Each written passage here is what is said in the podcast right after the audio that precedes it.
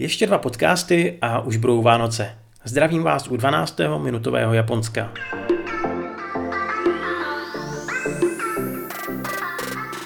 Japonský dozorový orgán navrhl pokutu pro automobilku Nissan ve výši 2,4 miliardy jenů, asi 500 milionů korun. Důvod je zamlčování vyplácených odměn bývalému šéfovi firmy.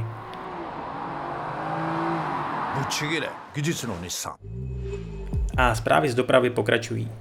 Když si počkáte do roku 2037, budete se moct svést novým magnetickým levitujícím Shinkansenem, který trať z Tokia do Osaky zvládne za hodinu. Dneska to jsou asi 2,5 hodiny. Na zhruba 500 km dlouhou trasu moc pěkný výkon. Jo a kdyby vám stačilo z Tokia dojet jen do Nagoje, možná se projedete už o 10 let dříve.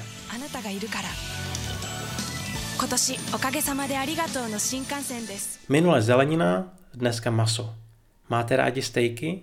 Japonská vláda stanovila cíl zvýšit produkci hovězího masa Wagyu během 15 let na dvojnásobek současné produkce. Loni to bylo 150 tisíc tun.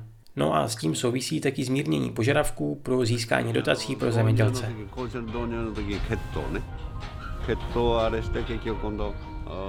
No a protože se rok 2019 chýlí ke konci, je čas vyhlásit kanji, znak, který nejlépe charakterizuje posledních 12 měsíců.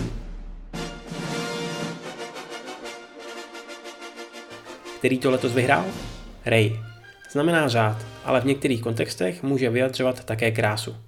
Je to mimochodem součást označení nové éry po nástupu císaře, která dostala jméno Rejva. Tak pokoj v duši všem a naslyšenou příště.